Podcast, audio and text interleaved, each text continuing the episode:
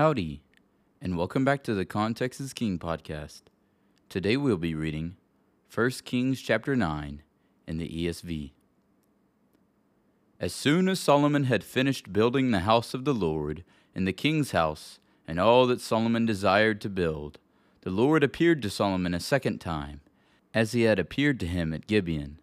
And the Lord said to him, I have heard your prayer and your plea, which you have made before me I have consecrated this house that you have built by putting my name there forever. My eyes and my heart will be there for all time.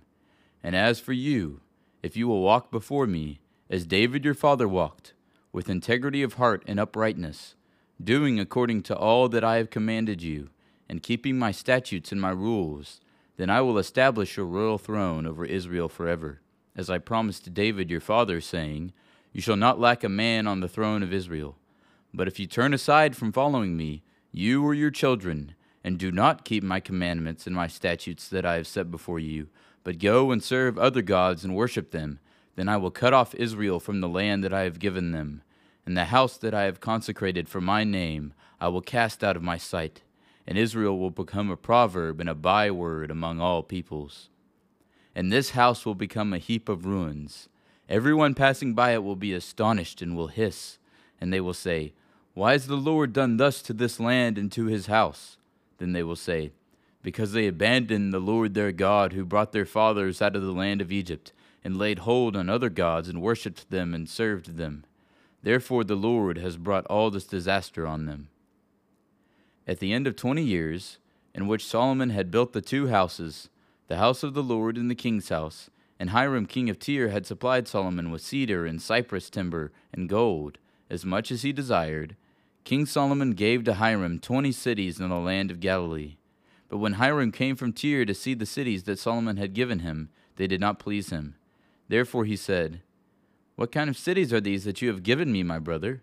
So they are called the land of Cabul to this day. Hiram had sent to the king 120 talents of gold. And this is the account of the forced labor that King Solomon drafted to build the house of the Lord, and his own house, and the Millo, and the wall of Jerusalem, and Hazor, and Megiddo, and Gezer.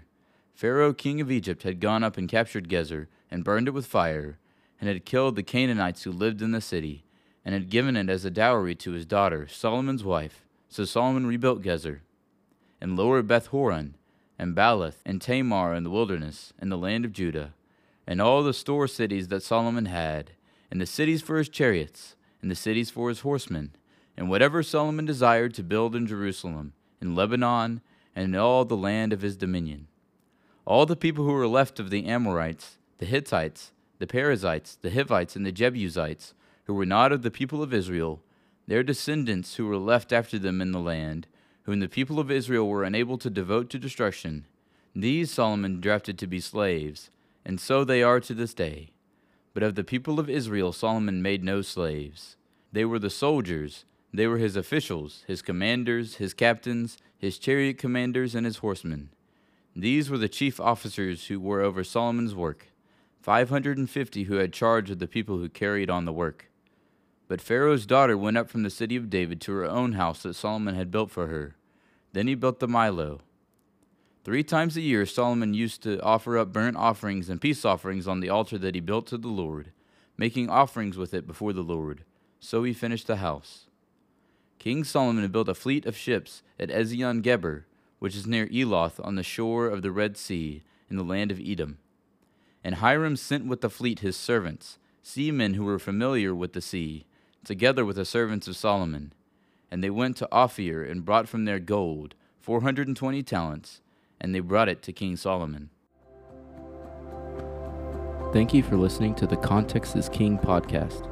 Make sure to leave us a review so we can get more people to listen to the Bible. Go follow us on Instagram at contextisking underscore podcast. Cover art is by Shelby Renee Arts. See you tomorrow.